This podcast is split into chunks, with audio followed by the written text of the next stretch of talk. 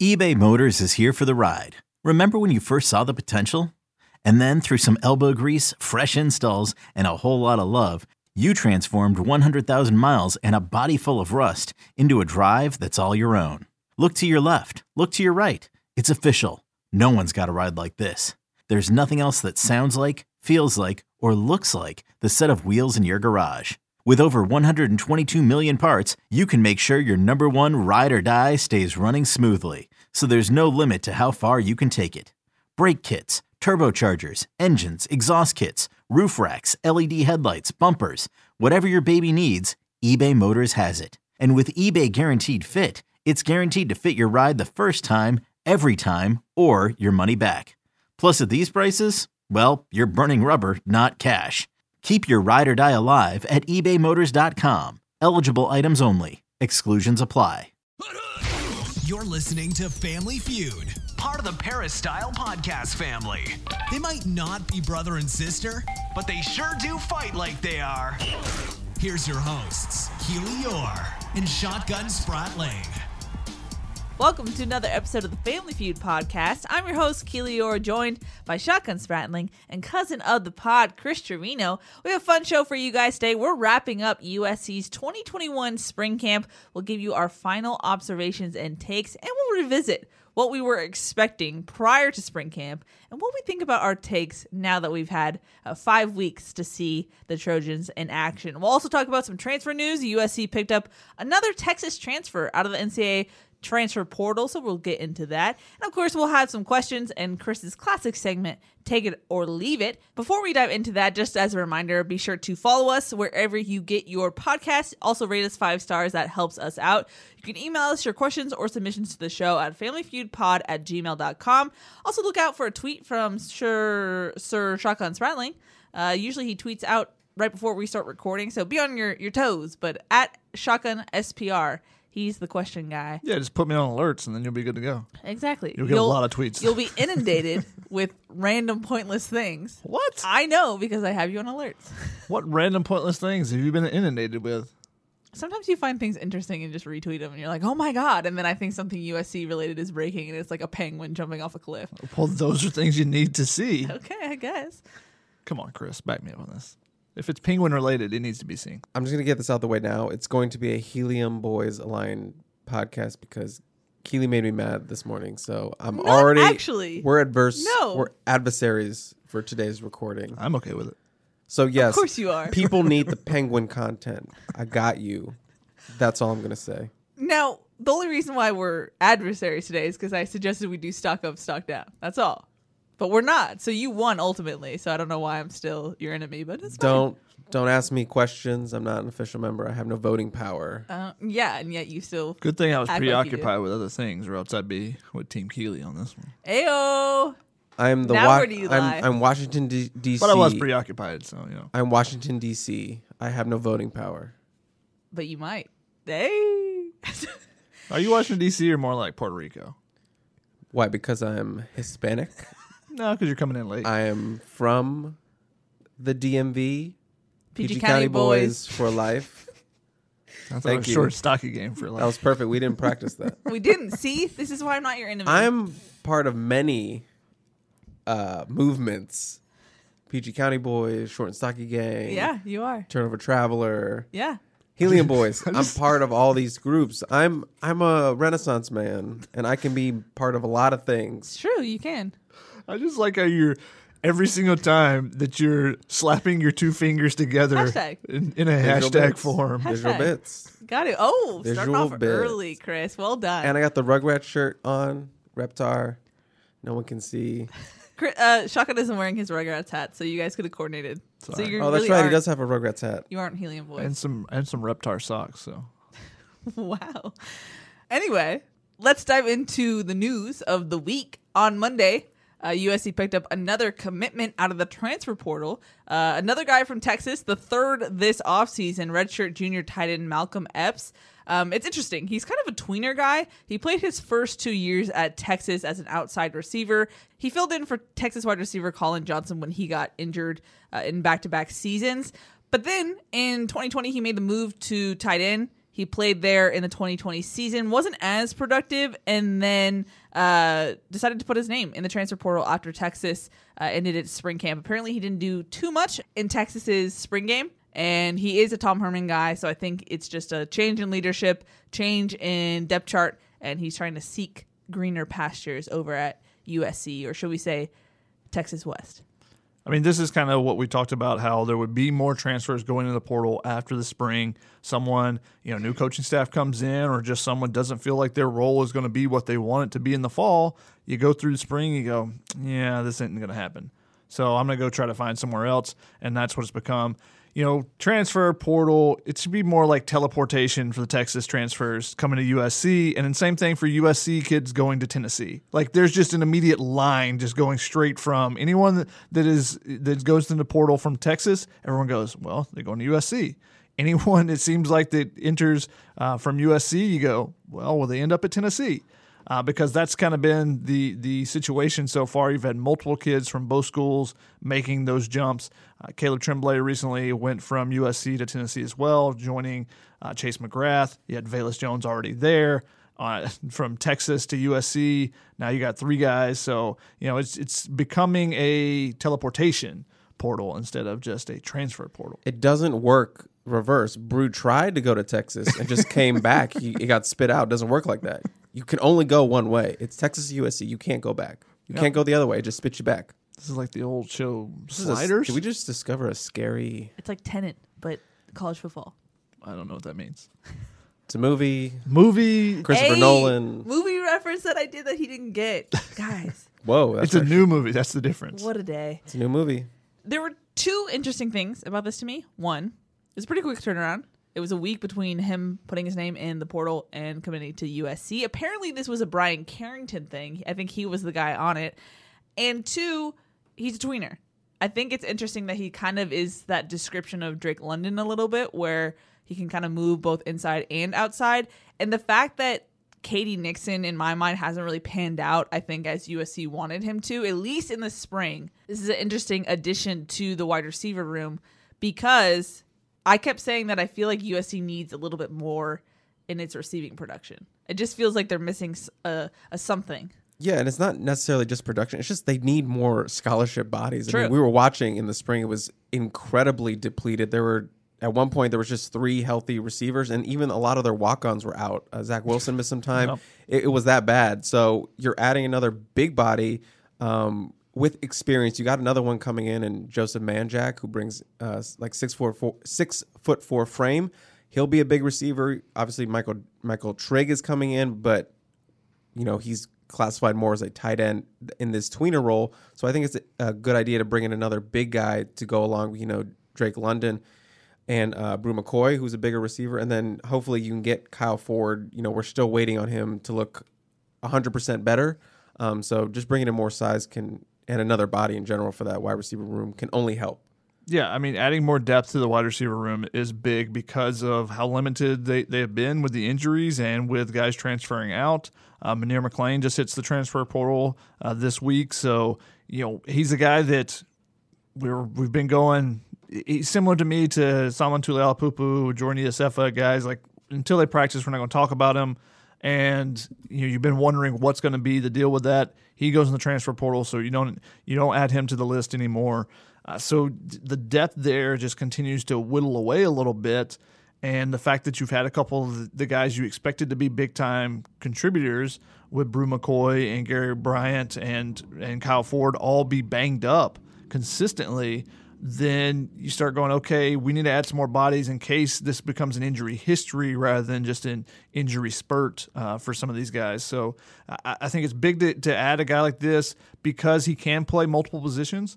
So again, the tight end production has not been anything that they've wanted or, or that you would even desire in the last half a decade, if not longer. So, you know, adding a guy in that has some tight end experience can't hurt there. If he can block some, you say, okay, we'll throw him in and maybe a certain game plan, he becomes the tight end in, in the game plan versus, you know, just in a, a specific opponent. And you have that extra ability to do that. So a versatile guy, versatile, versatility always it plays up.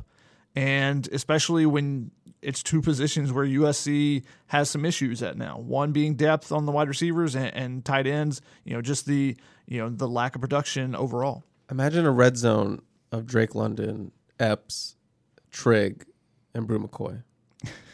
It's a big boy. That's six five, six six, six four, six three. That's a lot of size, folks. Yeah, and that, and that's you know depending on the opponent you're facing. You know some some defenses like cornerbacks they're six foot one or bigger. You know that was the Ronnie Bradford. You want that height. You want that length. Some guys they just want playmakers, but you get a playmaker and it's Adoree Jackson, or you get in a playmaker that's a Thomas Graham. Those are smaller guys, and you know you can go up over the top of them.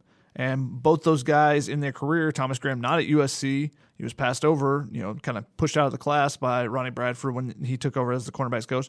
But Adoree Jackson had that issue too.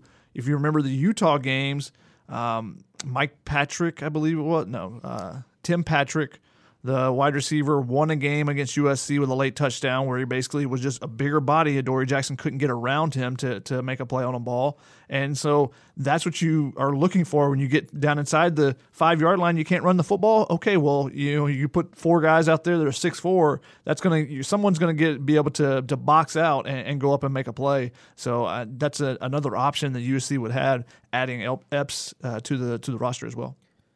And don't forget, they also have Taj Washington coming in, the Memphis transfer, who was pretty good, pretty good, pretty good. He's not as big as these guys, five foot eleven. Yeah, he's, I, he's a short slot guy. So it's interesting that they've gone small and big. small know. and big. It's no real medium. Short and stocky would be the medium of that. I'll give you one guess. no, it would not. I'll give you one guess for what state Taj Washington is from. Texas. He listens to this podcast. Washington. That'd be fun. Taj Washington of Washington. Mm-hmm. Yeah, but the the coaching staff has really emphasized Texas recruiting. They've really focused on Texas kids. Now, part of that is that these guys just coached at Texas from the defensive staff, but also you have a ton of guys that are from Texas themselves, all the way up to Clay Helton. He's a Texas kid coming out of high school when played in Texas. So uh, you're looking at a bunch of guys that see Texas as the mecca of high school football and I think that's playing into part of their recruiting. You you wonder if they look at it and go, a kid from Texas is better than a kid from California. If they're evenly ranked, then we're going to take the kid from Texas just because we think they love football more. They play, you know, they play it's uh, in front of 15,000 people every game or whatever it is in Texas because the way they are recruiting the state of Texas makes you think that they are valuing those players more than even the local kids that may be a little bit easier to recruit and sell uh, USC on um, or sell them on USC, but they value those kids in Texas more. That's what it seems like to me. I think it's also just a scouting thing. I think if you've been in Texas and you have a lot of Texas connections, high school coaches, etc., and you've just been in that area, I think you're m- more willing to go out on a limb for someone that you've been in that area longer for than maybe California, where you're still trying to get your footing and also just you know trusting the word of those high school coaches because you have that relationship with them. Oh this guy will do this for you. This guy eh, i don't know you know uh, away from the field type of thing. He can, you know, the relationships you built. And Craig Naivar talked a little bit about that when we talked to him during spring. Is that he was really excited to get out and have spring evaluation, the evaluation period, so that he could get to meet some of the Southern California head uh, high school coaches. Because one, he said, you know, when you're out of practice, you can pick up things not only from the players but from the coaches and maybe you see a new drill or something that, that you haven't seen before so he was excited about that but build those relationships and then you kind of get that you know you you tell you find out who's telling you the truth who's just trying to sell their player to you who's going to give you you know the goods who's going to give you the dirt on the other teams and the other kids that you're recruiting and give you the truthful you know nature of it rather than just trying to hype up their own kids and, and get them a spot who's going to give you the truth and, and help you build your program the best way possible. Now of course whenever you mention the transfer portal everyone chimes in with, "Oh, that's a great left tackle that USC picked up," when it's not a left tackle. so I think USC fans are obviously waiting for more. What does it look like going forward, Shotgun? Yeah, we, we won't see Epps. We won't see Taj Washington. You know, maybe in the summer we'll see them at some workouts, but we won't see them to the fall. Won't be able to see what impact they you know end up having. But USC is going to continue. They still have a couple spots. They're going to continue to look for a tackle, and maybe someone pops free that's what we're talking about with, with Epps. You know, went through spring, didn't see like the didn't see the light at the tunnel at Texas, so decided to enter the transfer portal. Maybe someone still does that, but again, offensive line, top offensive linemen are a rarity in the portal, and everyone is going to be going after them. So that's what has made it so hard. USC has tried to get them. It, it's not like you know wide receivers. You can put four of them on the field. It's much easier to get one of those guys to come to USC because you know there's more of them entering the transfer portal for one quality wide receivers, but also you can sell even though you have you know Bru McCoy and Kyle Ford and Drake London, you can still sell that there's space for you on this field as well. USC can sell that much easier um, because of their offense. They can't sell offensive tackle play when someone like Oklahoma comes in, and Oklahoma has produced in a similar style of offense, has produced several first round draft picks uh, on their offensive line in the last you know half decade. So it, it's going to be difficult for USC to bring them in if there's someone who is a you know a, a really good player, but they're going to be trying to get that. Now we'll see how it plays out, but th- those those are kind of like unicorns right now in the transfer portal, and you see how quickly big time offensive linemen are snatched up in the transfer portal. They don't stay in there very long. It's like a week on average Yeah. that they're in there. Put on my top five two days after, committed two days later. It's like that quick. Yep. And it's interesting because you know the- the recruiting process in high school, like kids draw it out as long as possible, and then transfer portal. When you're getting when you've been through that process already, you're just you just want to transfer, get out of the school. You want to make sure you get all your credits taken care of.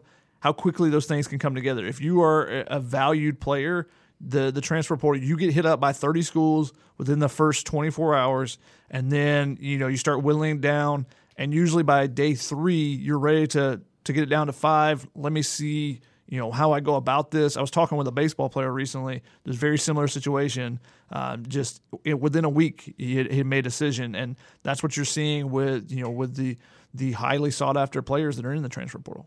They don't want to go through the whole process of recruiting anymore. I already done this shit. I don't need to do it again. basically and and because right now because there's no visits. If there were mm. visits it might you know it might span a little bit. Let me go check out tallahassee. Let me check out how i feel when i'm in austin. You know the the vibe at the campus you know the guys that are grad transfers they're like i'm going to be on campus the entire time i'm there. I'm not caring about the the social life. Those are the guys that are looking to take that next step and move themselves to an nfl um, you know be a, become an nfl prospect. So they're just worried about what can the program do for me? And usc as an offensive line you know that's that's where the the trouble is. You know, how have you developed those offensive linemen, even though you've had back to back first round draft picks? And that's why they pushed it so hard this past week. And that's why a lot of the support staff guys said, hey, look what happens if you come here. Back to back first round pick. They were definitely angling that to the future audience um, that they want to pick up uh, in the portal and through recruiting. Yeah, and, and I said this on Tunnel Vision, but I think they did a great job with the way that they tried to sell that. You know, all the social media stuff, the t-shirts, everything. You know, it's something. It's a place where you're struggling to recruit, and it's a place where you you know you got to sell as much as you can. And they did a great job selling back-to-back first-round picks. Congratulations to Alijah Vera-Tucker joining Austin Jackson as a first-round pick. AVT, an OG of the Family Feud podcast. We were we were hitting that that drum early on. And one of the early corporate take it or leave it's will AVT be drafted higher than Austin Jackson in 2021? Oh, I believe you did not take it. I don't remember how far back that was though. That was a long time ago. that was. I may have given pandemic. you I may have given you an out. I brought it back around. You might have taken it that time, but I remember distinctly you did not take it the first I time. did not around. take it, and I remember the reason why I didn't take it is because guards are uh, tackles are traditionally drafted higher than guards. So, but he ended up being the number one guard. So that's how you how you move up above. That's the key. Be the number one guard. Yeah, be the number one player, and you'll you know you'll be in the top twenty. Sound advice. Sound advice. Well, speaking of revisions, Oh no. I went back and listened to our preview podcast, and I'm like the teacher now, handing back the grades. Uh oh. Yeah, I know. so these guys don't know what they said. They don't remember. It's like that sometimes. Six weeks ago is a lifetime for us. Especially in the spring for Yeah, me. especially in the spring. You think this is gonna hurt me? I make I make bad predictions every season. you think this is gonna hurt me? This Okay. won't hurt me. Very fair. Check out my scars. Look at my scars. Look at my scars. Are, do, are we getting these papers back in red ink or you know? It's it's when they walk by and they put the test down so no one else Oh, can see it, and you're like, oh shoot, Yeah, that never happened to me. Damn. why? Because He's smart. Bad grades. Ew, I don't I don't believe that. Wait, what was your GPA in high school? GPA in high school at three eight or something. I don't know, but we only had a 4.0 scale. It wasn't. Yeah. Are you you, I don't you were throwing up understand sets over there? Were you saying you were a 4.0 gang or something? Uh, well, are we doing weighted or unweighted here? Yeah, that's Whatever. what I don't get. What is this weighted thing? We are like, whoa, I had a 4.8 GPA. It's on a 4.0 scale. How do you have Because a an AP class is an extra like credit. See, that's dumb. Yeah, you're just sad you don't have a high GPA. That's fine. He had a 3.8 is what he said. Okay. Is that what you said? Yeah, I think that's what it was. I don't know. It was a long time ago. I didn't like. guys. I didn't like the. I'm, get- I'm getting in the Ryan Abraham stage and being like, that's so far back. I don't know. I finished with like a 3.8 around that time. I finished with a 3.99, Oh, and I was like, please, just give me the white robe for a 4.0. And they're like, no, sorry, 3.99 doesn't matter. And it I crushed. like strict standards. it crushed my high school soul, but it's fine. It's cool. But weighted, I was like a four point something, four point three. I I realized about junior year that grades just really don't matter at all. yeah. For They anyone really listening, if you're listening, people in high school, that's Nope. three, Nope. 3.8s average around here. Hey, doesn't mean anything. You'll just some still you'll still name. end up in a middling podcast. Chris. Chris, Anyway, back to me being the teacher here. Chris, you came up with three questions that we went through in the preview pod. You're just giving back what I put out there. I made this for you, and now you're going to use it to stab me. Hey, no, you're the one who's taking such a negative take on your preview. Um, so I'm gonna say what y'all said. You can either agree or disagree. Shout outs to old segment, or uh, revise what you said. Okay, okay, Can I guess what I did before? sure. Yeah, actually, actually, I want to. I want to just try to deep dig deep into my mind. Okay. So the first question we were trying to answer was what is the biggest question heading into spring camp other than the offensive line because that was the duh of the question. The duh. So, Shotgun, what do you think he oh, said? Oh. I have no clue what I said. I'm just going. How do you not? We got into a fight about it. I, I don't. Like you said, it's six weeks ago. It's Yeah. in the spring. I don't sleep in the spring. Yes, we know. You have to say it every podcast He doesn't know what he had for dinner last night. at 2 a.m. I honestly, when I went to sleep at night, I was like, "What did I eat for dinner?" Uh. there we go. Uh. So you said, what will they get out of the spring game? How are they going to use it? Oh, oh yeah, that's right. That do a- that, aged well. That No, aged it well. didn't. I think that aged well. No, I think my point about it aged well because we got into a fight about it about it and I was saying the overall culture matters and it shouldn't just hinge on one day or one practice. And I think that is true because the physicality was the string throughout all 15 practices at times, most of the time. At times, most of the time. but it was an actual game. Yes, but he was all in a, a frizzy about it. tizzy? A tizzy. a And frizzy dizzy. yeah. And so, I do have a lot of hair right now, and it gets curly. It could be a frizzy tizzy. true. Um, I don't. I don't know how you want me to respond to this. You're on the witness stand. Do you regret what you said?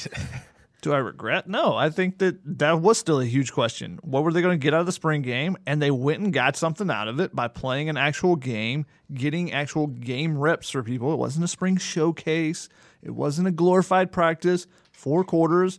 Now, the last quarter and a half, you go, eh, you know, what was really taking place there? It just seemed like it was basically punting back and forth because the defensive line was dominating so much and, you know, getting, creating havoc in the backfield. But I think the the build up to that w- was really positive, the physicality, and I think that carried over into the game. Now the two weeks after that was about mixing and matching. Matching that was the big, you know, the big talk and the big thing that they did, and was less about the physicality.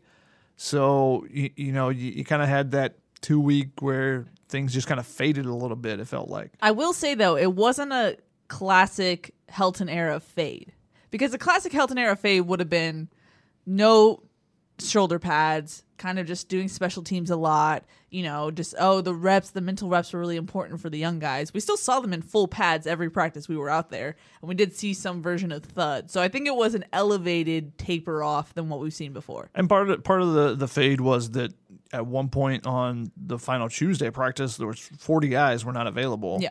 40 scholarship guys that were unavailable for the final period on that Tuesday, the last practice I was able to attend. So that played into it for sure. and that was injuries. That was some different things. So transfer portal, just different guy. Forty guys that were on the scholarship guys were on the roster, so that played into it.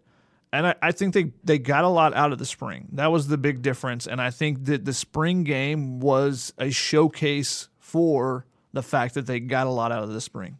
So I don't regret mine, Okay. and I think it was a great biggest question. Well, Of well, course you do. well defended. Well defended. Of course you do. You would never admit that. Chrissy T, do you remember what you said? Was it Clay McGuire? Yes. You said what progress will Clay McGuire make in his first Ah, spring camp? yeah, yeah, yeah. For sure, for sure, for sure. I think that's a good one. yeah, I mean, I don't think I could have failed at that one just No, because that we were all curious as to what impact McGuire had, and I think we did have some impact. I mean, I think we're still we're not going to fully see the full comeuppance of the offensive line until the fall and getting closer to that uh, season kickoff. But I think he's done some good things, getting into the finite details of things, had some impact with sort of new uh, formations and uh, short yardage stuff, which obviously we can't talk about. But I think there's been impact, and I'm excited to see how that um, goes on throughout you know the off season and then going into summer and fall. Um, so I think I got what I wanted out of that question. I think so. I think he made more of an impact scheme wise than I think I was necessarily anticipating because I kind of came into the mindset of like, eh, it's okay. This is coach speak. This is like, yeah, yeah, we'll fix it. We'll fix it. But then not see anything really different.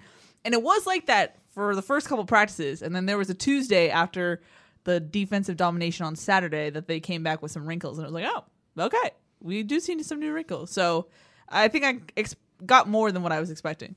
Yeah, I think the, the question was a good question, and I think it's a question we're still waiting for the answer for. Yeah. Um, I, I think, like Chris said, we won't know for sure until we see the offensive line how they play. But I think we also won't know for sure if what we saw in the spring with some different wrinkles and whatnot, if that's continued, or if it's just like it's spring, let's try some different things out, you know, or if they actually do put some of those wrinkles into the game plan going forward into the, the fall. That'll be the interesting part. And I think you know, that offensive line is going to be a big question mark of who's going to line up there. So, Yeah. does Clay McGuire have an impact in choosing that group? Because we've seen so frequently under Clay Helton is that the guy with seniority, if a guy is you know established in a spot, he's not getting pushed out a lot. So you would say, oh, they got four starters at offensive line. You would expect those four guys. Do we see some? You know, do we see some guys get moved around a little bit? That would tell me that Clay McGuire is having a little bit of an impact too there. Now, in classic Keely fashion, I had two questions in one, and then I had two audibles. Mm-hmm. Mm-hmm. Yeah, that is classic Healy. yeah. So my first one that I said off the top of my head was who replaces Talanoa Hufunga, and I also said how important was Hufunga to Orlando's scheme. Now, I don't feel like we could fully answer this just because when you have Max Williams go down pretty early in camp, and then you have Isaiah Pola-Mao move over to nickel. I don't feel like you fully know, and it sounded like Todd Orlando it made, he made it sound like that wasn't a permanent move, especially when you're anticipating getting Greg Johnson back. So I don't fully know if we can answer that yet.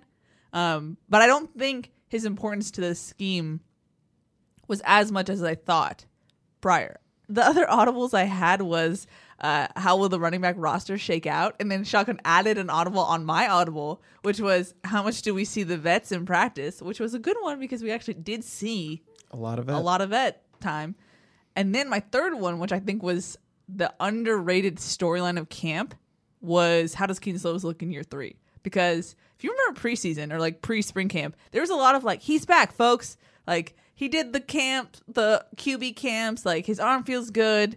Year three, let's go. We figured it out. And I don't think I fully saw that. I don't think I fully saw it translate in camp. And it's still something where I'm like, hmm, not sure about that. So we'll see. I, I just think at this point, having a third year quarterback, it should look different in spring camp. And I asked Clay Helton last practice of the last pre practice presser of spring, hey, is Kedon Slovis where you want him to be in spring camp? And he kind of gave me this like run around answer and included leadership in the answer. So I don't know, but I just think at some point we we expected the interceptions to taper off as camp progressed, and I don't think we saw that. Yeah, and you know, there's a bevy of reasons for it. Of you know, Yes. you know those wrinkles you're adding, those are new plays. Well, you're doing it with new receivers. The offensive line is in and out. They're mixing and matching, so there's a lot of pressure. yes, all those things are true. But he had double digit interceptions in 15 practices, in 10 practices that we could see.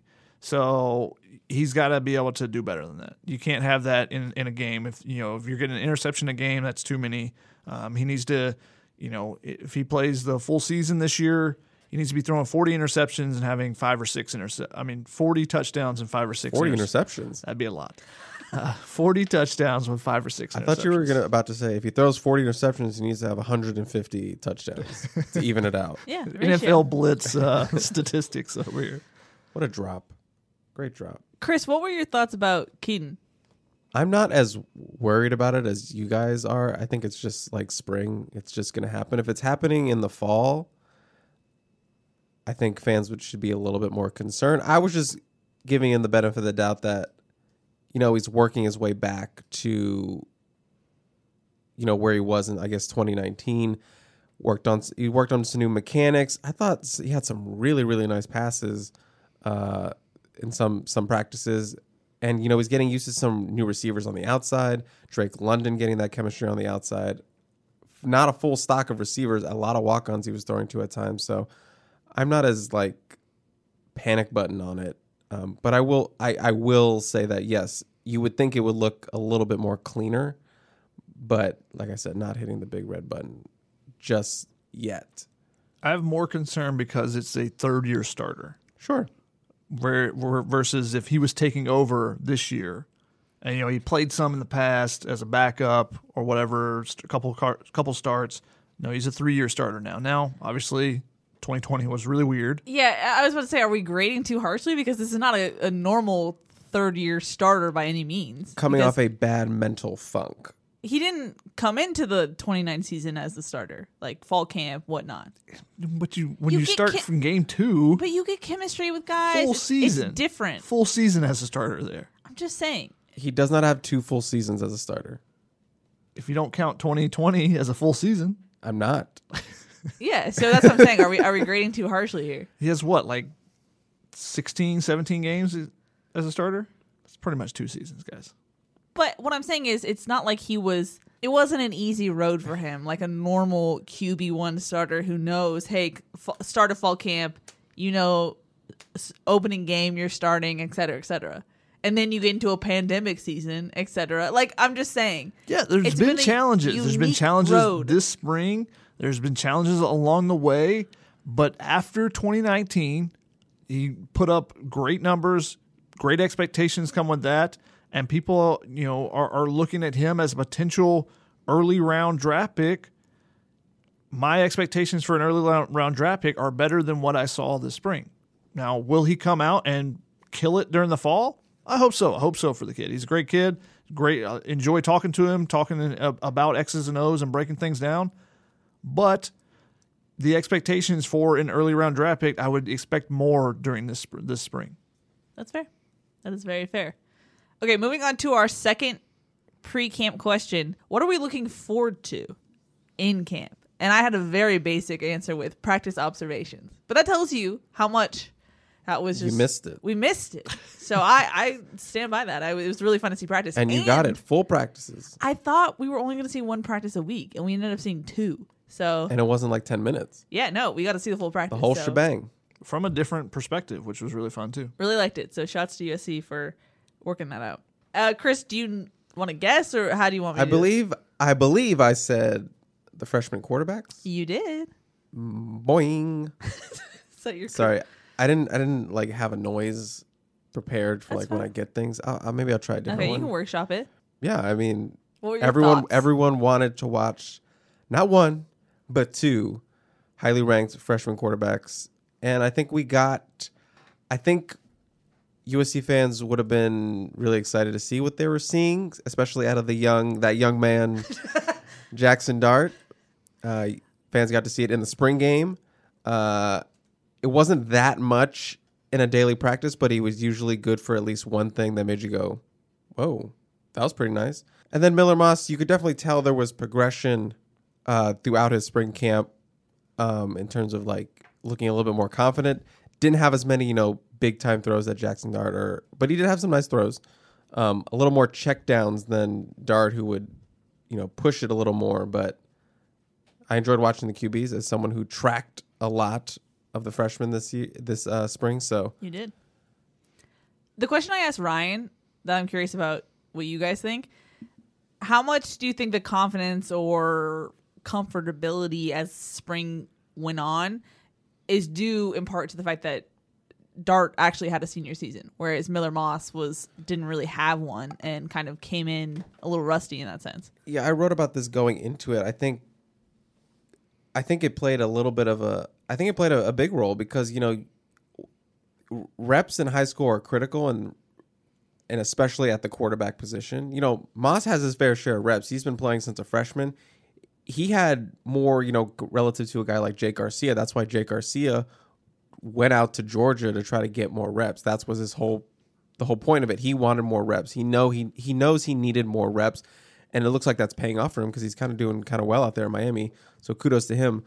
But Dart had like the most one of the most incredible senior years you could have. Checked out every box, put up those video game numbers, won a state championship, did all these things. So he has a lot of confidence going into spring camp and college.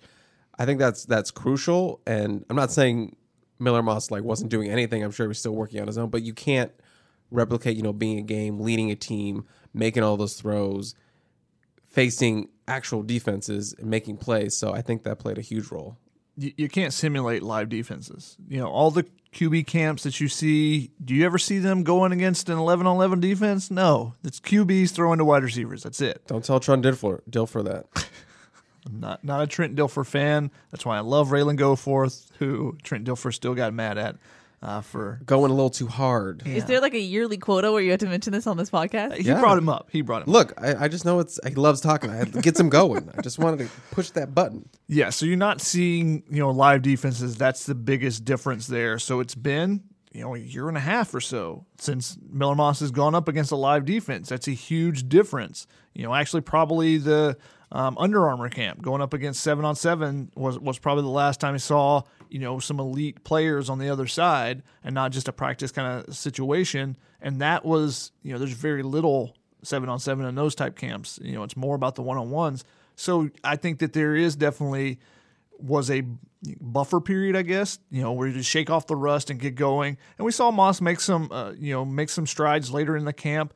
Um, you know, he did the the right things of checking down and stuff. He wasn't making a bunch of dangerous throws, or you just going like you scratching your head like, why would you? What were you even seeing there? We did see a couple of those. You know, probably one or two of each of, from each quarterback. You go, you can't make that throw in a game type of thing. Like maybe you try that in spring and realize, okay, that's not something you can do in the game against D1 college athletes. And I, I think that that, you know, it's an underrated facet of the fact that, you know, he was a little bit behind Dart in, in the spring camp. Whereas Dart, like you said, the confidence boost coming off that senior year, he's on he's sky high you know he's you know thinks he can rip it past anyone. And we saw a couple of special throws in that regard. Uh, the the one I think of is the the touchdown pass a short pass but flings it sidearm gets it in there even though really good coverage from Kalen Bullock on that. So those are the type things that you throws that you make when you're playing at a really high level and you have a ton of confidence, you're coming off that senior season versus Moss is like maybe he, maybe in his mind he's thinking don't want to make a mistake here. Maybe I'll just check this down rather than you know when you catch fire in a game, you're like give me the ball, I'm putting it up. Momentum. Yeah. And as a little add-on, they always weren't getting the best protection up front. There were point. times where they Good were point. under fire a lot of times. And Dart is a little bit more mobile. That was his thing in, in high school, so he had a little bit of an advantage.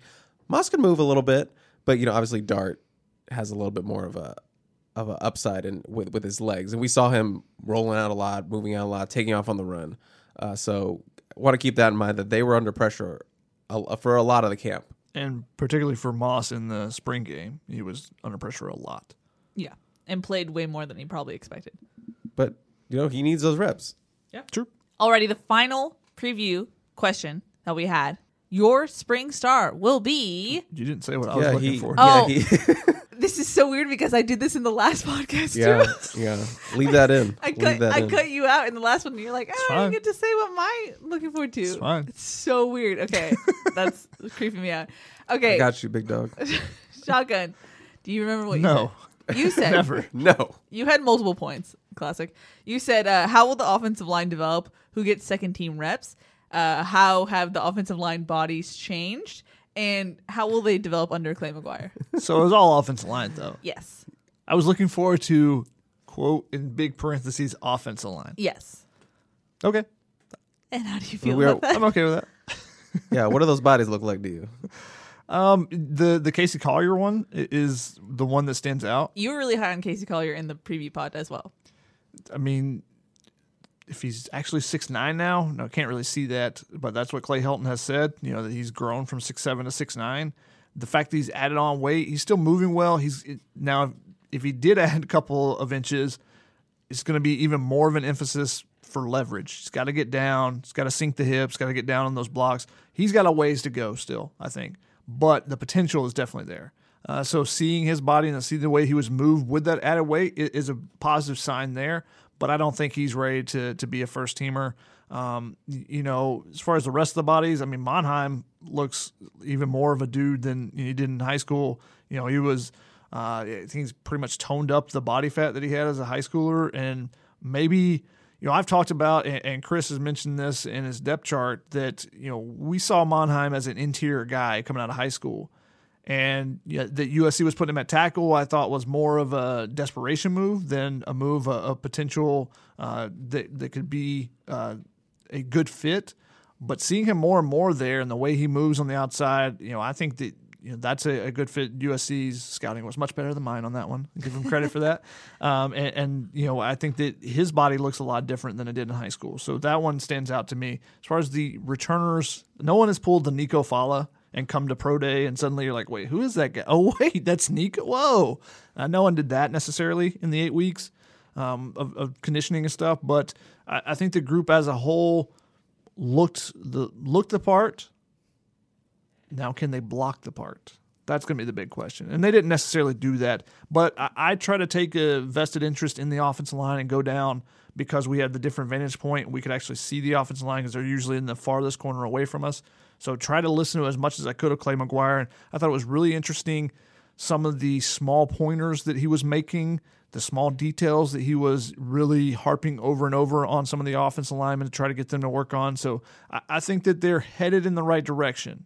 Now, re- will the results follow? That's still to be determined. We'll see with injuries. We'll see what five they actually put up there. A lot of things, but I do think the offensive line is headed in the right direction. I thought it was interesting just hearing how it seemed like McGuire got more comfortable vocally mm. during camp as it progressed. And on certain plays where there was a touchdown, you'd see Clay McGuire kind of run over and yell out a certain offensive lineman, like, that's exactly what I wanted from you. Or on the opposite side, he'd say, that's inexcusable. You have to fix that. I, I mentioned last week on the podcast that he said that to Courtland Ford. And so I thought it was just interesting how it seems like he's paying attention more detailed than I don't know. That's not fair to say because we couldn't really hear from our vantage point um, in prior camps, but I just think it's interesting how more comfortable he got during spring camp. And mentioning the strength and conditioning, I'm curious how more weeks under Bobby Steiner and the boys, Bobby Steiner and the boys. how that will progress people's bodies because it seems like he just got a chance to work with them. Now, round two, what will that look like? What will that produce? Pretty much all positive reviews from Yeah. coaching players. Um, you know, normally we would kind of hear whispers of like, eh, it's it's kind of the same thing. Yeah. Uh, but we haven't heard that from Bobby Steiner and the boys. also just like a unity thing. I think w- however he engineers the strength and conditioning, it seems like it brings the guys closer together. So an added bonus there. Now moving on to the final question for real this time. Your spring star will be Shotgun Smartling. Do you remember who you said? Nope. Courtland Ford. That's what you said. You were tempted to say Casey Collier, and you said Courtland Ford. I would not agree with that being either one of them being in the spring star. You look surprised for the listeners at home. I look surprised. You look surprised by what you said. Oh, yeah, I'm surprised that I picked an offensive lineman, but I, I felt like one of those guys could potentially jump in and uh and you know really establish themselves as a left tackle. And maybe Ford did that just by the reps that he got. But I think Andrew Voorhees' stint at left tackle in the spring game was the most telling portion of the offensive line all spring to me.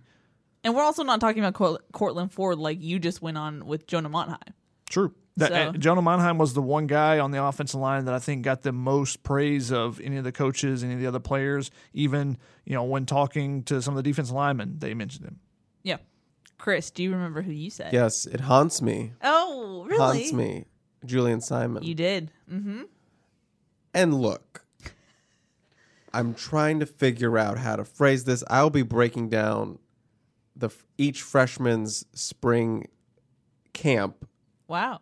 Look for that on the P this week. Ooh. So I'm just gonna have a breakdown of what I thought they accomplished each of them individually this this spring camp. Uh, but yes, Julien Simon was my pick, the highly athletic, dynamic uh, linebacker out of Washington. It just didn't get there in spring. I could tell he was, you know, it was a lot he was taking in. He had to learn a lot. You know, Clay Helton mentioned that he was probably getting the hardest coaching of anyone on the team from Todd Orlando. But that just tells me he's on the right path. I know he didn't really get a lot of first team, barely got any second team. He was mainly regulated to that third team occasionally. He made a couple plays, but nothing that was like, oh, this guy is the spring star. And that's fine. I went in a little bit too early. I'm not selling any of my Julien Simon stock. I'm, I'm just holding it, baby. Because he's gotten this this developmental learning period. Let's go through the summer. Let's go through another eight weeks of, of training. And I'm excited to see what he looks like uh, in the in the fall. Doubling down, fall camp star. Wow. I gotta double down You just like dug yourself a bigger hole through that. to the Julien Simon to the moon, baby. to the moon. to the moon.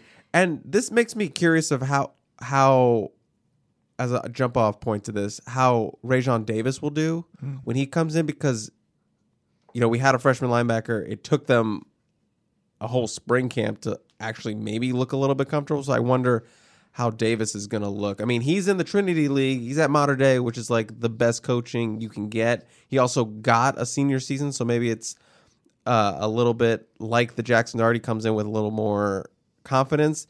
I don't know, so I'm curious to see how how quickly Rajon will develop uh, compared to how Simon went through this camp. But also remember the linebackers in the first year under Todd Orlando in the fall were really slow to develop too, and then really took off. So Simon may have a good chance to be your, your fall star there. And I think Davis, it may take him a little bit longer. Maybe we're seeing that there's just more put on the linebackers. And sometimes that happens with the coordinator, the position they coach. Like, I can get this guy up, so let me give more to this position. So maybe there's being more asked of the linebackers than is other positions. And you're seeing that it takes them a little bit longer to develop under Todd Orlando. And Rajon will have a lot more competition with Elijah Winston possibly being back, Jordan Iosefa possibly being back, Taylor Katoa possibly being back, uh, Solomon Tuliaupupu possibly being back. All these are like big asterisks because Yep. they've been injured a lot. I think Elijah Winston and Taylor are the two like guys you are closest maybe to being back. But Of that group, no one has played since 2019, and only one person has played. Winston got hurt during 2019, I think. I think ESF did as well. off season, It was right? the off season. It was Off-season. but he got workout. hurt during the season too, so he didn't play the full season either. So both those guys, like, and Katoa's been gone for two years. So you're looking at last time anybody in that group played a full season was 2018, I believe. all fair points, but just saying on s- their schedule to have at least four people possibly back in that linebacker room. So a lot, a lot of potential bodies coming in. The USC injury schedule is never on time. they're they're not German trains over here. That's all I'm gonna say. All I'm It's a say. reference no one gets. Eh, maybe we'll see. Tweet me if you get that. Tweet at us specifically, all three of us, if you get that reference. Yeah, please do. Thank you. Uh, my spring star was Xavion Alford pre camp. And how do you feel about that? I don't agree with it. Okay, Which I'm trying to remember. Like, double down, coward. no, I'm not, I'm not gonna be like you. No, I already have my spring stars. I have multiple, but the stars of Los Angeles. I just I don't know why. I guess maybe I was distracted by other position groups. I just don't have great memories of the safety group. Not great memories like they played poorly, just I don't nothing was really like flashy to me. Is that just a me thing or is that a how they played thing? The safety position could be like super flashy, or you get nothing. I feel like it was an up and down spring actually for the safety group. Um, you know, the positives Uh, there were some times when they got beat. I think that's the product of how many young guys were in there, and the fact that Isaiah Pola-Mao, the one older guy, the Yeah. returning starter at least, was moving to a different position as well. So the one guy that stood out at the safety spot is the veteran guy that was in a position he'd been in before, Chase Williams. And Clay Helton gave him uh, praise, you know, at the end of, in the camp as well, and you know, stepping up as a leader and those things. But he was in a similar position, so I think that made it a lot easier for him to do that. Now he didn't make a ton of you know wow plays necessarily, but it seemed like each safety had a nice interception along the way. Chase Williams had one over by the sideline, I remember. Xavion Alford had uh, one uh, also by the sideline on a different sideline. Um, there was Most of the time it's by the sideline. it's, Uh, Alford had the Was it the Hunter the Echols tip? tipped uh, interception, I believe. Um, so I mean, each of them seemed to have like one play. Oh, nice play there, but it wasn't a consistent. It wasn't Talanoa's 2020 by any means. It wasn't like that guy's everywhere. He's making every play type of thing. But I think the guy that was most consistent was Chase Williams because he was in the same position he'd been in. And a lot of the inconsistency with the safety position probably could be attributed to having three freshmen. Yeah. I think what I was expecting was because he was an older guy and a guy who's been in Naivar's system before, I thought that maybe he would take that step forward or at least be more of a presence than maybe we saw. So I guess that's why I went out and said he was would be the spring star. wasn't a terrible choice. No, I don't think so. I don't think so. I just am trying to make sure I'm not misremembering any like plays he made or something. None of us had a terrible choice. Why are you pointing at me, Chris? Damn. we thought I wasn't looking. So very quickly, we're going to revisit these questions now that we've seen 5 weeks of camp. What is your biggest question heading out of spring camp? Mine's still the offensive line. Um, you know, we eliminated left tackle when we were going into spring camp, but I think the fact that we saw some mixing and matching and some different lineups, and you go, hmm, maybe that lineup even looks better, um, or it could be intriguing. The, my biggest question is still the offensive line, and I do also have questions about what will happen at nickelback because of the injuries there, with Greg Johnson not being able to participate, with Max Williams going down with a season-ending injury, and with Isaiah Pola-Mao moving there, and just the comments that were made at the end of camp about when he when Clay Helton and Orlando, I believe it was, or maybe it was Naivar, was at were asked about, you know, if that's kind of a permanent move, and they're like, ah, we're just kind of exploring it, and you know, no one sounded like he looks great there, and we really like Yeah. it. Maybe there's some, no, it was kind of like, ah, we're just checking this out to see. So I it doesn't didn't feel to me like that was something that they feel like that's the the answer there. I think they Yeah. probably will end up moving him back. See, this is the problem. This is why I had like 4 last time. There's too many questions. Always a problem. There's too many- Indecisiveness. Too many questions. I'm writing that it's on your your tomb. biggest question. If we're not including offensive line talk, which I think is is actually the biggest question, I'm just gonna stick to my guns here and what I've been harping on for the last two weeks. I'm wondering what the wide receiver group looks like, what just receiving looks like in general. How do the tight ends shake out? How do you use Trigg? How do you use Epps? Just curious, who steps up as receiver two and receiver three? Those extra targets outside of Drake London because it that was the thing that I think surprised me in spring camp was that it just wasn't fluid. And I get that the depth is an issue, and of course it's going to be clunky when you lose guys like Amon-Ra St. Brown and Tyler Vaughns. But I just was waiting, I think, for a point for it to click in camp, and I don't think it ever fully did.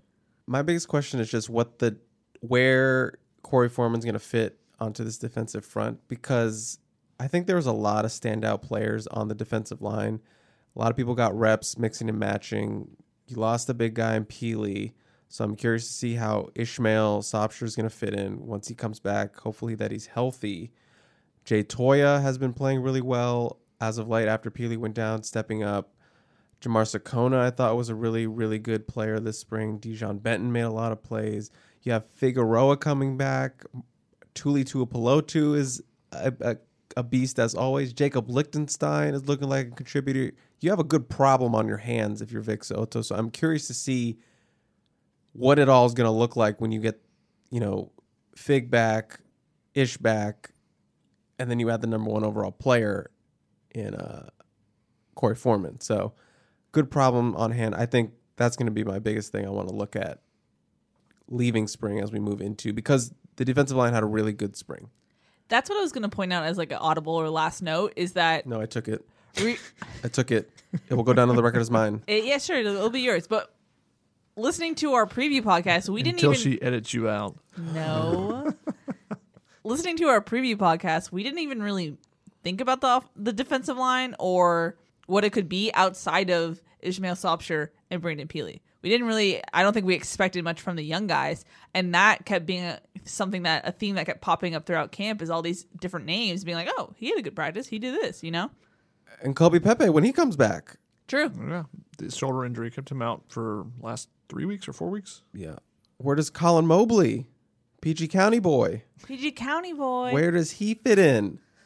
I don't know. Just a lot of, lot of, lot of things. So and Orlando have to work out. Jazz hands over here. Yeah, he was doing jazz hands. Okay, our second revision, our final revision. Who is your spring star? Can I go first? Because oh, I just Just go. She's like, I gotta grab it. Just go. I gotta grab it. well, I know Chris isn't gonna grab this one because we fought about this, but I'm gonna say Keontae Ingram was my spring star. I think he this is where he's shaking his he's head. rolling his eyes at me. I Wow. think I think he elevated the competition in the running back room. I think the vets tried harder in spring because of it. And I thought he made good plays. And I think he brings something different to the running back room. And Isaiah Pola-Mao, said so as much. So there you go, Chris. I'm not the only one who's saying it. She was just about to tell me to suck it, Chris, and she just Suck edited it. herself. So now it's gonna stay on Suck record. it, Chris. She No. almost said it. She stopped herself, but I'm gonna say it. That's what she wanted to say. Suck it, Chris. In your face, Chris. I felt she's accurate. Keontae Ingram stood out to me. Um, I don't know if I would say he's a spring star. Oh, he just cuts you down. He builds you up and then no, cuts you down. No, Welcome I to my defi- life. I, de- I definitely thought that he stood out. Um, but I think that that competition is still going on. I think he would have had it taken over that spot. But I he might be the front runner now. That's that's now it's going to come down to seniority versus you know the potential Texas. right there. Texas. It is a little bit of that. But it wasn't like a KD Nixon situation where you're like, okay, when is he going to contribute? Or is he going to Yeah. get more consistent? It was like, okay, he is a contributor. Yeah, you look and you, I mean, to me, I forget a little bit. Like this guy was a starter at Texas. This isn't just a contributor at Texas. This is coming over, and you know maybe he can add something. This guy was a starter, and if it wasn't for Bijan Robinson, he'd still be at Texas and be the starter right now. I think the pressure Bijan put on him and the, the fumbles then you know forced him out of that starting role. So I, I think he's going to come in and you know, he's going to be one of those two backs. Mike Jinks talked about, hey, we want to have two backs. We want to be established, 1A and 1B, or, you know, 1 and 2, 2 just to relieve, and maybe it's a 60 40, 70 30 split and not using three or four guys. Keontae Ingram is one of those two guys right now for sure. Who the other guy is, that's a little bit of a question, but Keontae Ingram is definitely one of the two guys. Look, I had Ingram as the starter in my post spring depth chart. So She can tell you whatever she wants. for the Chris. record, I have you. Ingram and Vavae as the top two. Don't know that I would go spring star, though. Who's your spring star, Chris? Jackson Dart. Oh, spicy. Look, I just thought he made the most wow plays. I think he was he every time he had the ball, you were bound he was bound to do something exciting. There were a couple times the defense, you know, gave him props, sometimes the offense gave him love. I think I think he was he was a threat to just do something like, "Oh, that was that was really fun to watch." He was the best player in the spring game. And yeah, I'm, I'm not saying he he was the, he like dominated spring because he didn't, but there were plays where he was really exciting, and as Shotgun said, conjured up some thoughts of, I believe Johnny Manziel. Did you say Johnny or did you say Baker? I said, I don't think I said both because you guys didn't agree with the Johnny Manziel. two Heisman winners. You guys, you guys were like, no, he would never do the money sign. I guess I think I signed more Baker than I do Johnny, but So that was my spring star. I think, I think he was the one people came talking away, talking about the most out of spring. So that's that's my pick, and I'm sticking to it. so I'm just curious. You thought Jackson Dart had a better spring game than Drake Jackson? Yes, Shotgun? you talking Am I about weighing London? in on that? Yeah. No, I'm talking about Drake Jackson. Drake Yes. Jackson had a really good game. I think Drake London had the best game to overrule both of you. But that segues perfectly into my spring star, who is the Drakes and the Jacksons. Because there's just too many. One, This is not just Drake Jackson. What a loophole. Drake in his limited time in there was terrific. You know, unfortunately, the hamstring issue, the um, concussion from the the car accident was limited. But when he was in there, he looked like a different dude than he was last year. He looked like he's going to be a constant playmaker for them. How about the other Drake? Drake London was playmaker all spring. Was the most dominant offensive player for sure. No doubt about it to me. You know, he made big play after big play. No one can defend him. He's on the outside now. What does it matter? Okay, well, later in the, the camp, we'll move him inside. Slot fate, can't stop him. Um, so he was really good. The other guy at the wide receiver position, Mike Jackson, really took a step forward and said, that guy can potentially be in the rotation there. And let's not forget Joshua Jackson, who's a guy you go, wow, he, you know, especially the first two weeks, he was definitely the spring star. And then you know you look at him and you go, that guy has a chance to to be in the cornerback rotation rather than just being like, ah, that's a guy that just adds a little extra depth at the bottom of the depth chart, uh, moving over from the offensive side. No, he's a legit cornerback, and he could be a, a guy that that sees the field, you know, potentially for some significant reps uh, next season. I have to do this to you, uh, fellow Helium boy, but after our signing day podcast, we were talking about the class. I said Michael Jackson the third had a chance to be a contributor in this year, and you shot that down just because Ooh. of how deep the wide receiver position could be. So I'm not letting you get away with that because you hurt my feelings when you said that. so now I need you to. That comes with an asterisk because you were down. You weren't on it. I was on it. The thing is, though, I'm saying there's room on the bandwagon, but I was on it.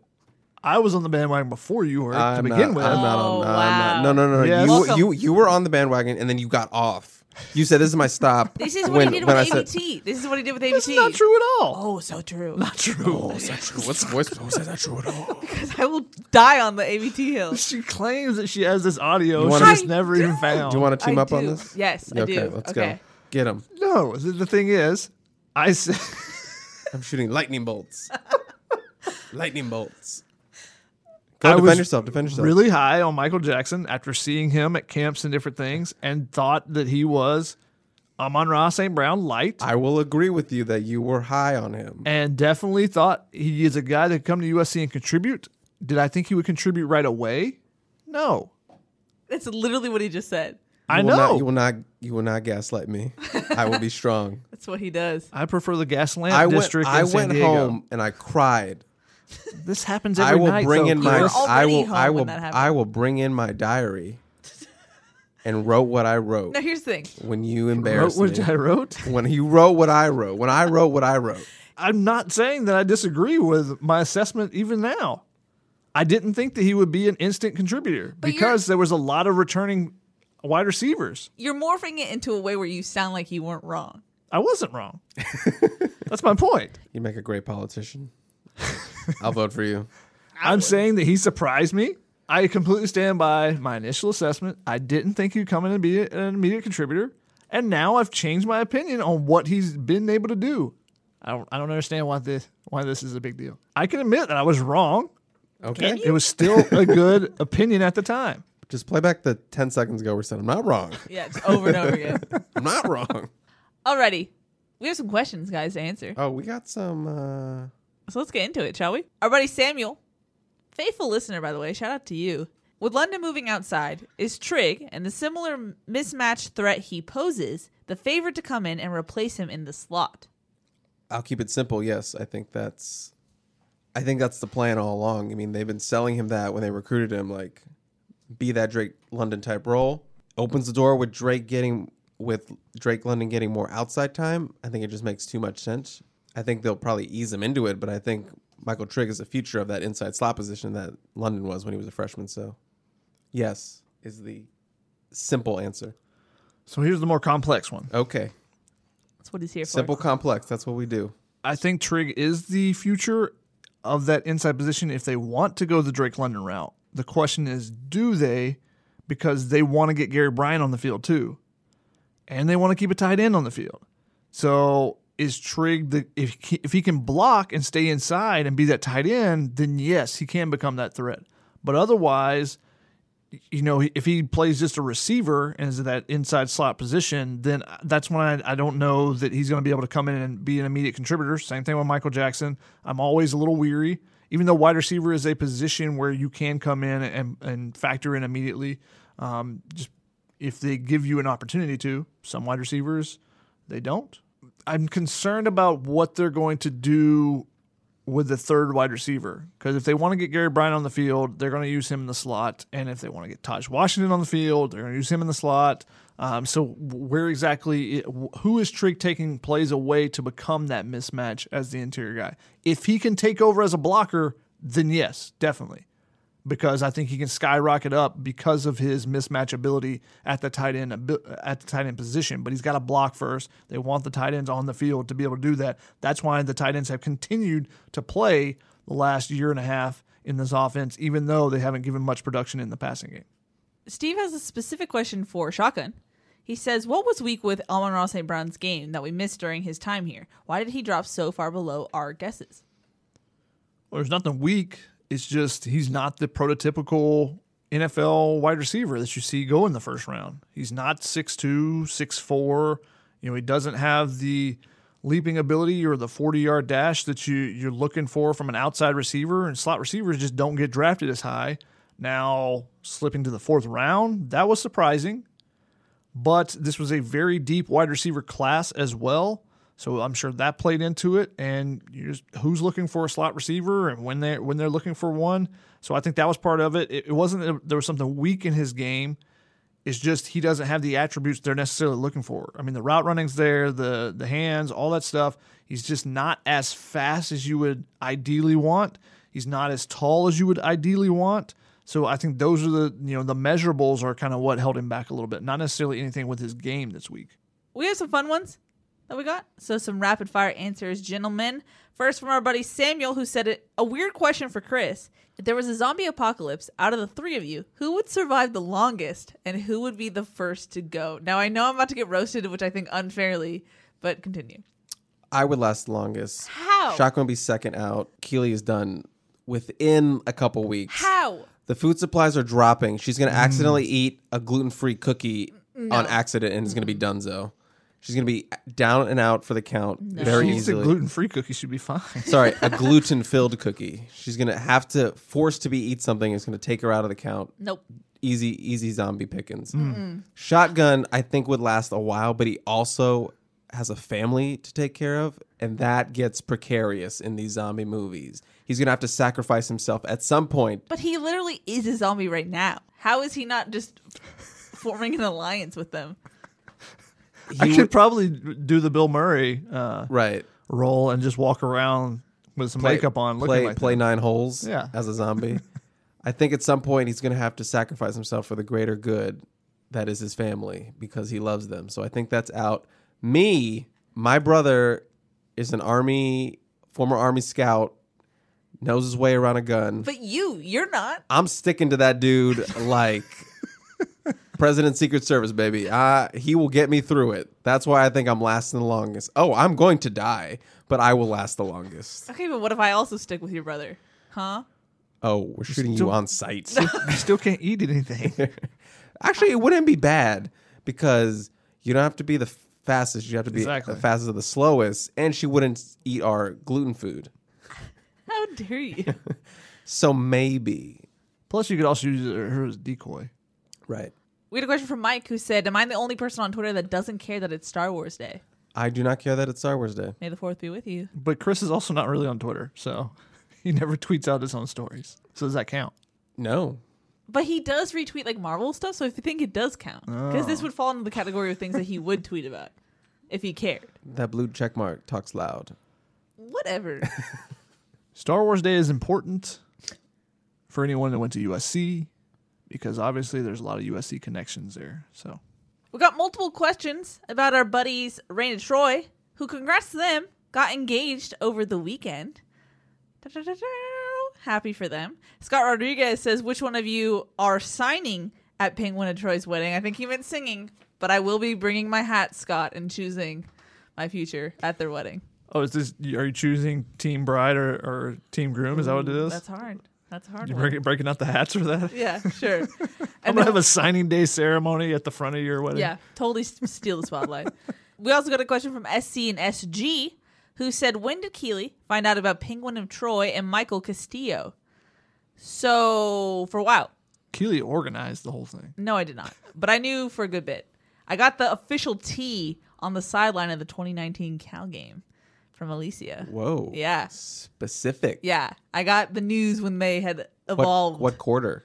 with pregame. Good stuff. I love some tea. I love some pregame tea. The tastiest. She does love pregame tea. Congrats to them. Yes. Please do a podcast at the wedding. We did do instant analysis at Shotgun's wedding. So they need to step it up. Yeah, there you go. And with that, it's time to pass it over to you, Chrissy T. It's time for Take It or Leave It. Bear with me to our fake corporate sponsor for the week. We didn't have enough time to get in an official lead in, but shout out to our fake corporate sponsor for the week, Pro Football Focus. Uh, we're actually partners with them for real a couple years ago. This is confusing. for confusing. 247. But they're back to partner with us from the Family Feud podcast. Guys, we're media people. We're on Twitter a lot. We follow other media people. Have you ever just like followed somebody in the media world and you're just like, it's a good follow. But then a couple weeks later, you're like, this is a terrible decision. I'm going to unfollow this person. Oh yeah, Yeah. definitely. For sure. So, with Pro Football Focus's new grading system, they're not only grading athletes, they're grading journalists, media professionals. They have detailed scouting reports on all the best top people that cover all over the country. So, they got breakdowns on every beat writer you could ever imagine. I know where this is going. You do know where this is going. I requested them to break us down. So, we're going to read our scouting reports. Shotgun, you graded out as an 83.6. 83.6. I'll take it, I guess. Here's here's what the guys wrote about you: impressive height, former top pitcher, live jaw, elite tweet production and skill set, versatile journalist that can fit into any scheme, personality off the charts. He will draw you in. Interviews well. Might fail medical because he will keep putting off the exam. Has a tendency to bite off more than he can chew. Don't be surprised if he's late to meetings. It's not because he doesn't care. It's because his car is literally in a ditch after traveling 3,000 miles round trip to cover American Samoa baseball. Sleep habits of a 17th century gravedigger. Narrow hips.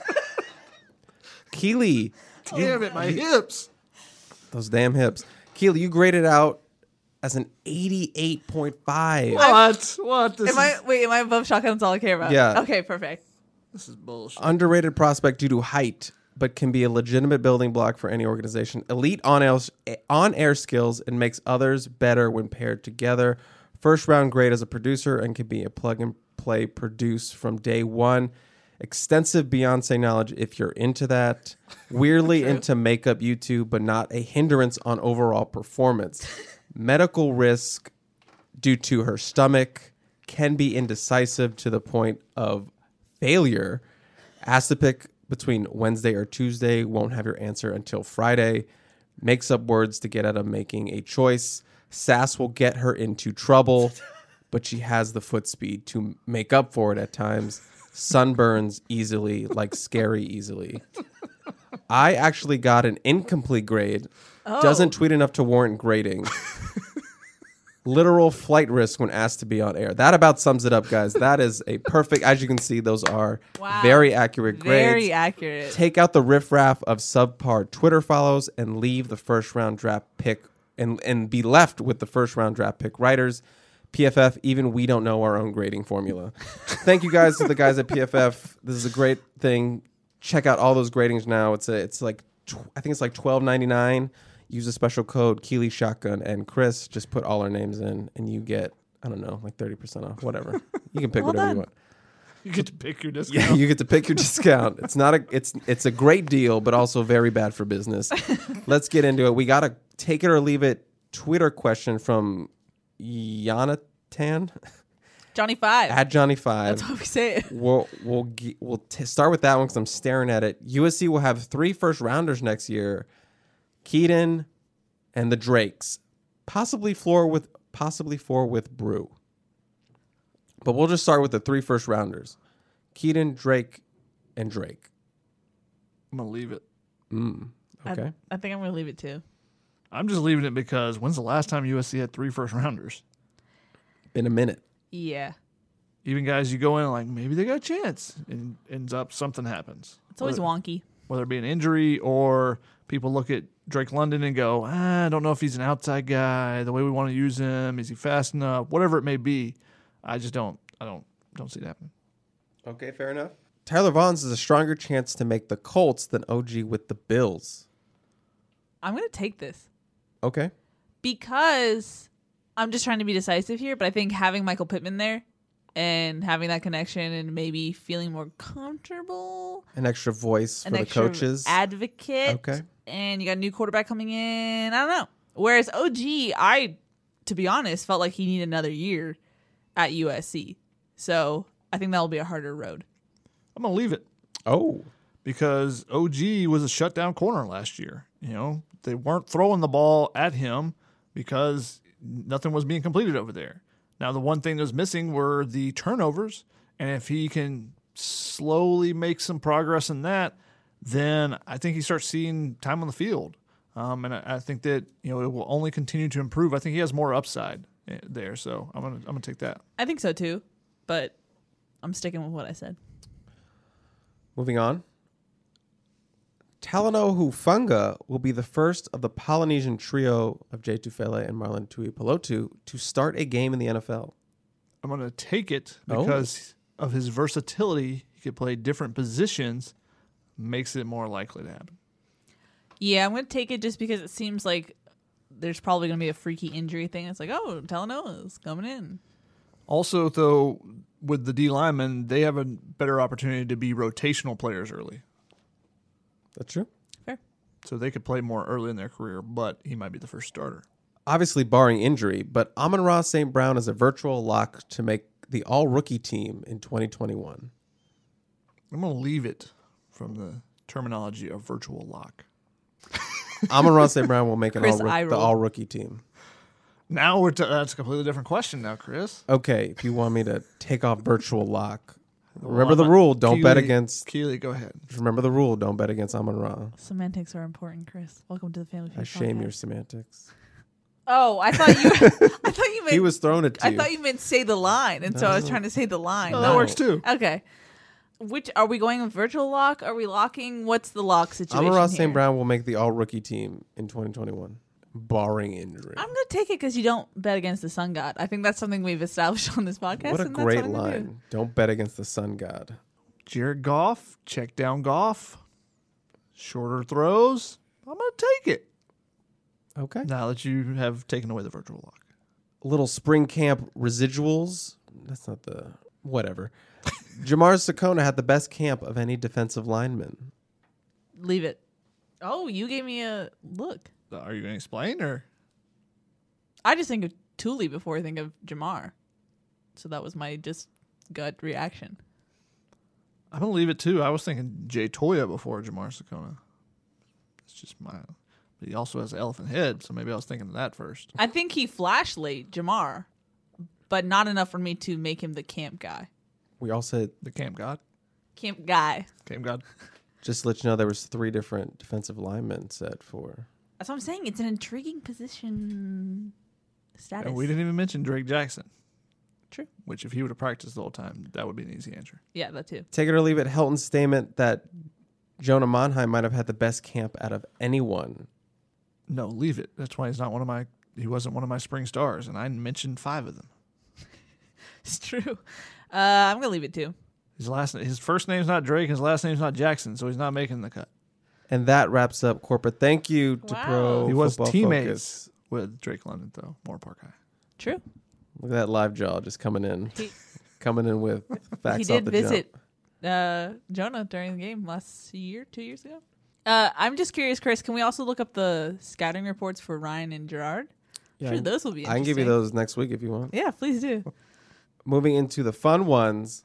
Potentially, uh, Chris Trevino's um, profile will get filled out. when I oh, complete it. true. Maybe you and I should call the PFF guys. Shotgun. Yeah, we'll have to check with okay. What's happening now? What's that now? Uh, you're taking one, you're leaving the other. One of those, Mortal Kombat or Street Fighter. Which one were you growing up?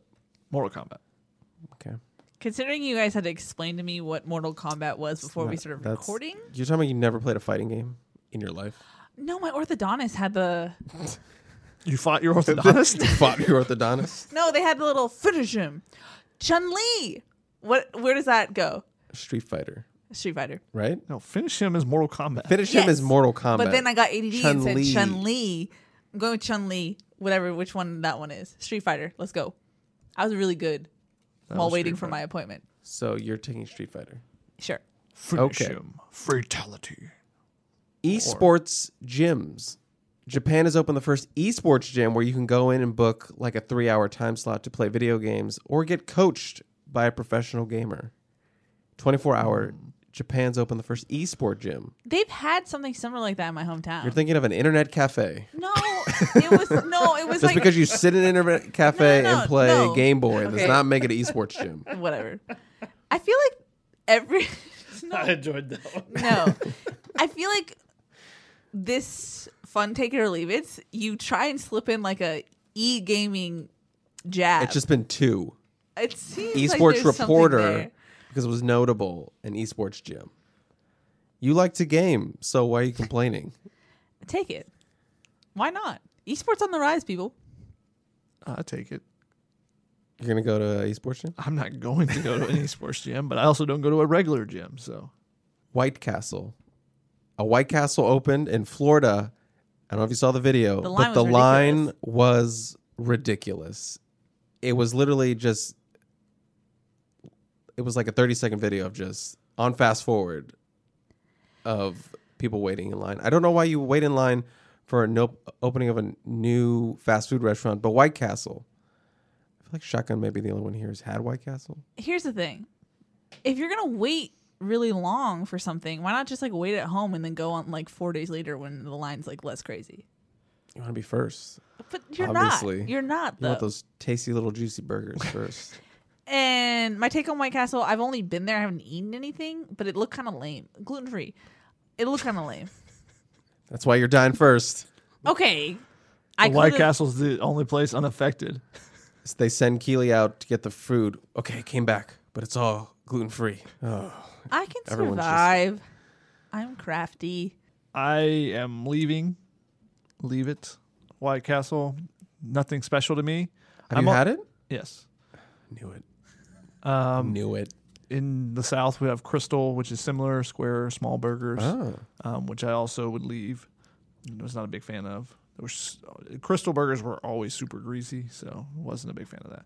Um, the other question though is take or leave the opening restaurant opening being there first. Did you just see him jujitsu your own segment right there? That's fine. It's okay. Jeez, it's Helium Boys. It's Whatever. Yeah, yeah.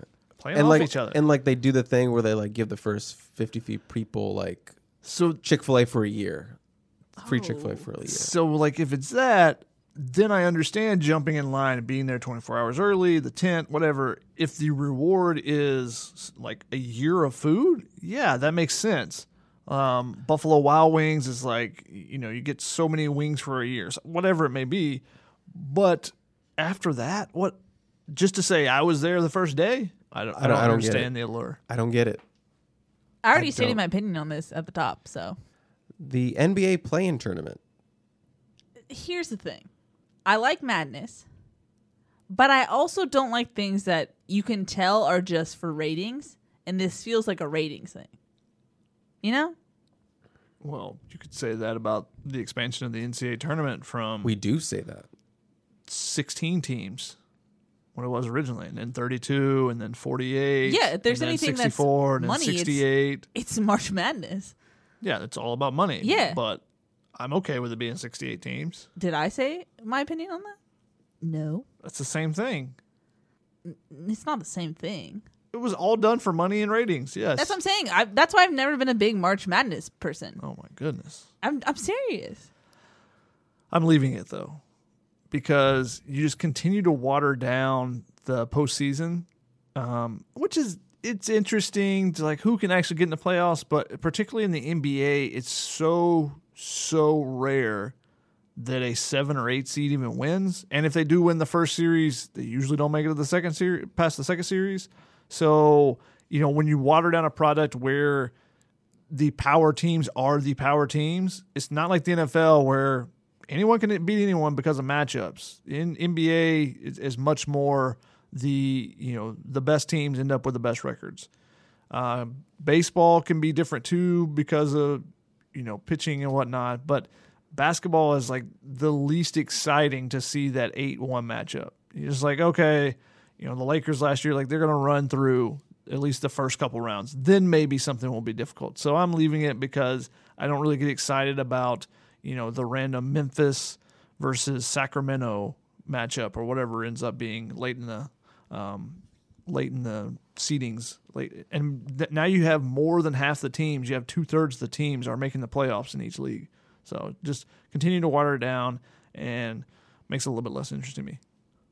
I should have known doing a sports thing would kick off a longer explanation. Of course. And finally, I thought these were fake, but they're real. The some of the top NFL draft quarterback prospects partnering with Chipotle and releasing their orders, so you could order their you could order the Zach Wilson Bowl. I got the- so many ads for Zach Wilson and Chipotle. It's ridiculous. His face and Chipotle was all over my screen last week. Are you leaving it? Just for the sheer fact that, hey, you know, y'all know I'm a Chipotle gal. But if you spam me that much, I'm out for a bit. Well, I'm, I'm taking the fact that they're getting money however they can. Um, Sure. You know that you saw Get your money. multiple USC players with Instagram posts or whatever. I take that. You know, get your money while you can. Yep. Um, but I'm leaving the Bulls themselves. Okay, but if it was Shotguns Brattling Zaxby's order, you're all over that. Oh, all over. Anything that has me in it, I'm of course all over. We know. And for the N one, I want. No, I didn't like that one. No, no, no, I didn't like that one. And one to the N one. I one. there you go. You need a whistle. Yeah. do the whistle. There you go. there it is. We saw a lot of draft parties going on. So I asked you guys, you guys are getting drafted. What does your draft parties look like? Look like? Who is sponsoring? We saw a lot of sponsors too. We saw a lot of Pizza Huts and uh, Wing Stops uh, with the little thanks for sponsoring the draft party, baby. Who is sponsoring? How many people are there? Is it a crazy event? Is it just you and your parents and your significant other and your dog? Or is it everybody in the whole neighborhood? Who is coming to your draft party and where is your draft party? Are you renting out a space? Is it your house? What's going on? Can we assume that we're like a late first round pick, so we won't don't want to go to the draft in case we slide a little bit, but we're still knowing we're going to be a high round. you will pick. you will be a late first or a second round pick. You that is the range you are in. Well, considering that I'm a higher prospect than Shotgun, I'm going to assume I'm Okay. late first round. Yeah, you, you're gonna have everybody there on the Thursday, and then when Oh, you no. drop to the second round, No, uh, uh Oh no. believe in yourself, Shotgun. yeah, I know you're gonna believe in yourself that you're gonna be a first round, and you're gonna drop the second round, so you're gonna have to wait till draft people. ranking is higher than yours. Did you hear our corporate sponsor? Your prospect ranking, they're gonna fall in love with me. It only takes one team. All it takes one team, baby. All it takes is one team. Okay, I don't want it at my house because I don't want the whole nation to see the inside of my house. I don't want to deal with my parents having to think that the whole nation is going to see our house because that's cleaning for days. How accurate that is. Yeah, but then your hou- your family's house finally gets cleaned. Right. it's clean, but it's just like immaculate for the nation. And so I think I'm running out of space. I don't know. I'll make it look homey, but also like it'll look good for the production. Okay. Either like In and Out or Ruby's. Ruby's Diner. Shouts to Oh. Ruby's. I love me some Ruby's. Trash diner. How dare you? Ruby's restaurant is what it is. You, No. clo- you close at 8.30. You're not a diner. I don't want to Ruby's. start on this again. This is one of the Ruby's. original Take It or Leave It. If anyone works at Ruby's, hit me up. I'm your gal. But I think that would be my thing. How many people? Oh, You keeping it close? You keeping it? I'm keeping it Anyone close. who wants to walk up and no, no, just no, no, okay. no, no. Okay. I'm, I'm, I'm This is the, back to the entourage question. true that I cut out last week. Oh. Um, I think it would be like a medium size. Like I need some Okay. hype people, but I don't want like the you didn't talk to me ever. Why are you here now? On my coattails. Are you crying? No, I'm not a crier really. Since I'm going to be a high first round draft pick now, okay. now that I've changed my mind about where I'm being drafted, um, I'm going to go with a local restaurant. Okay. and Wow. spread the love. Local bar and grill. Um, yeah, Ruby's. Sorry. Oh. Not if the, the draft's at night. They're gonna be closed at by the time the seventh picks up. And I mean, they're hitting up my, my favorite Mexican restaurant back home in Georgia or Spumoni's in Sherman Oaks, one of the two, and having that on display, a little extra love for local restaurant, while also still trying to post on Instagram about Pizza Hut or whoever's giving me money. He's doing a, he's doing the Twitter with the Spumonis and he's doing the Instagram lives with the Pizza Hut baby. whatever it takes to get that money. Um, it will be a large group. I'm there. Just so you know. Oh, Shotgun's draft party's lit. I would assume I'm so. inviting anybody that wants to come that, that are my friends, you know. And then once the draft ends, then the fun begins. He means the drinking. Whoa. Whoa. Yes, I do mean that drinking. And finally, what is your draft pose? What? you gotta go. What's your deal? No, I don't. I, I give the question. I don't take the questions. Fine. What is your draft? You gonna push harder on that if you want it. What is your draft phone call stance? You're only getting three options. You're getting the the stand up talking while everyone's sitting down. You're getting the just the normal sit back, or you're getting the You gotta explain what you're doing right now. I'm standing up. I'm just sitting normally, or I'm where they're leaning forward on their knees and they're covering their heads, kind of, and everyone's kind of like hugging them around. You only get to choose one. So which one's your official draft call status? Just lounging. Lounging. I think that one. The second one. Whatever that one is. Just The kind second of one, you're, you're just you're just normal, couch, just yeah. sitting on the couch. Okay. Can I like method act this for a second? Yeah. Oh no. I would be. I think I'd be elbows to knees. Hunched over. Yeah. Getting the call like Try, focusing in because Yeah. I want to sound professional to whoever is drafting me. Okay. Oh, we- we're playing it through the speakers. shh, shh, shh, shushing everybody, playing it through the speakers of the TV or, or the sound system, Whatever works. Okay. so everyone can be involved in here. Yeah, see, I'm a I'm a big group experience type of person. I want I feel everybody to to feel the love, I feel enjoy that. it. Well, there you have it. Those are their draft parties. One is lit. One is a little less lit. Yeah, I didn't really have a good ending for that, but I'm gonna is. assume that mine's the lit one. Just saying. okay. Okay. If you have Ruby's, What a terrible uh, assumption. it's lit. Oh. Hire me Ruby's, please. Yeah, as long as the party's over by eight thirty. Okay. Calm down. Guilt 'em. Alrighty, guys. Well, that's gonna wrap it up for this episode. Looking ahead, May is pretty chill, college football wise. So, what are you guys expecting for the next couple of weeks? The ramp up for recruiting. Yeah, dead period ending. Chris and I were at an event on Saturday. There's another event coming up this Saturday. Um, feels like we're getting more back to there being events most weekends during the spring. So that kind of feels like what's happening. And then obviously in June, the NCAA is going to open things up for official visits. And then it's on. Like Donkey Kong. Alrighty, that's gonna wrap it up for this edition of the Family Feud podcast. Thanks so much for listening. That's Shotgun. That's Grace. I'm Keely. We'll see y'all next time. Peace. Okay, picture this. It's Friday afternoon when a thought hits you. I can waste another weekend doing the same old whatever, or I can conquer it. I can hop into my all new Hyundai Santa Fe and hit the road. Any road. The steeper, the better. Because my all new Santa Fe is available with HTRAC, all wheel drive, so I can hit the trail without a worry in the world. Heck, with three rows and best in class rear cargo space, I can pack the whole family in with all our gear. We've got available dual wireless charging for our phones, so we'll never lose touch with civilization, and we won't lose touch with the primordial power of Mother Earth. So, which is it? Waste the weekend or do something a little more epic? And conquer it in the all new Hyundai Santa Fe. Visit HyundaiUSA.com or call 562-314-4603 for more details.